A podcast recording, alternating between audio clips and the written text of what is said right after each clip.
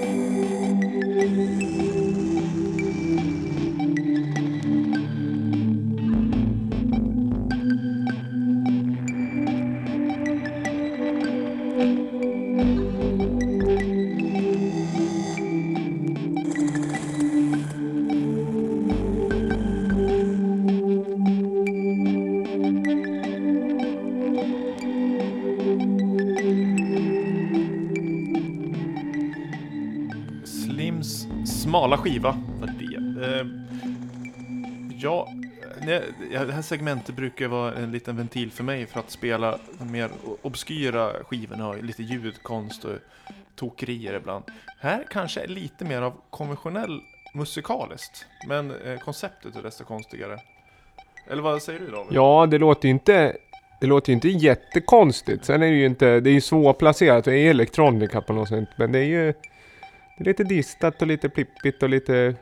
Ja men det är ganska easy listening för att vara det här segmentet. Ofta så Mm. brukar det ju vara... Ja men det brukar vara en högre tröskel in till det rent liksom audiella. Ja, men det, dess, eh, konceptet är desto märkligare med den här skivan. Eh, vi lyssnar på låten Rebirth. Eh, spår nummer 10, alltså sista låten på en LP som heter eh, Science and Magic. Men artisten är, det här är lite konstigt för det, artisten är en katt.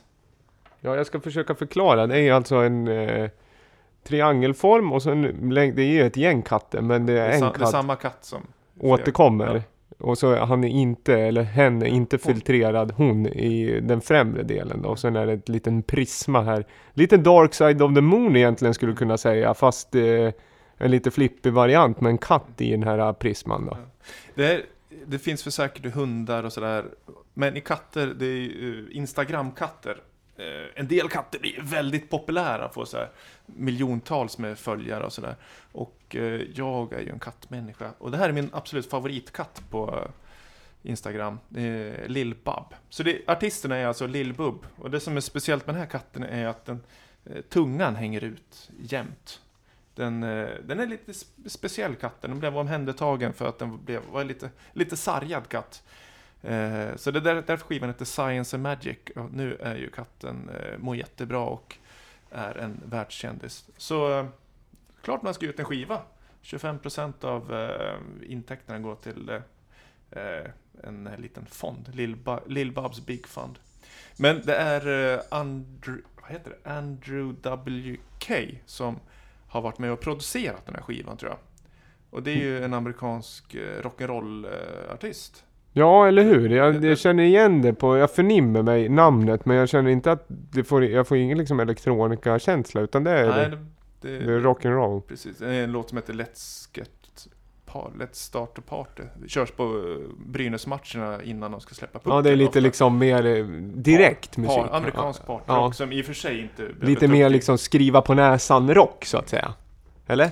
Ja, verkligen. Ja. Men eh, resten av låtarna på albumet är inte skitbra, men det är roligt och eh, man hör Lill-Bab. Eh, Lill-Bab låter inte så, eller den låter jättemycket, men den med dreglar och har sig. Eh, spinner och dreglar, så det kan man höra på vissa spår. Ja.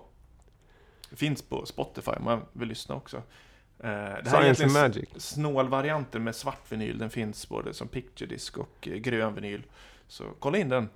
Ja, jag tycker det är, alltså jag tycker det är generöst av det ändå att köpa den från början. Även att det är liksom den eh, liksom reguljära utgåvan skulle jag säga. Mm, mm, mm. Ja, men det,